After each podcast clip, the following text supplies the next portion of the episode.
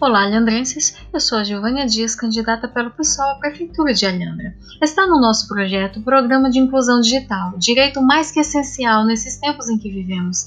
Criaremos zonas de Wi-Fi livre em Alhandra e Mata Redonda, bem como fomentaremos o fornecimento de internet de qualidade para toda a zona rural. Para saber mais, nos siga nas redes sociais. Chamamos a atenção que estamos em ano de eleições, mas também de pandemia que já matou mais de 150 mil brasileiros.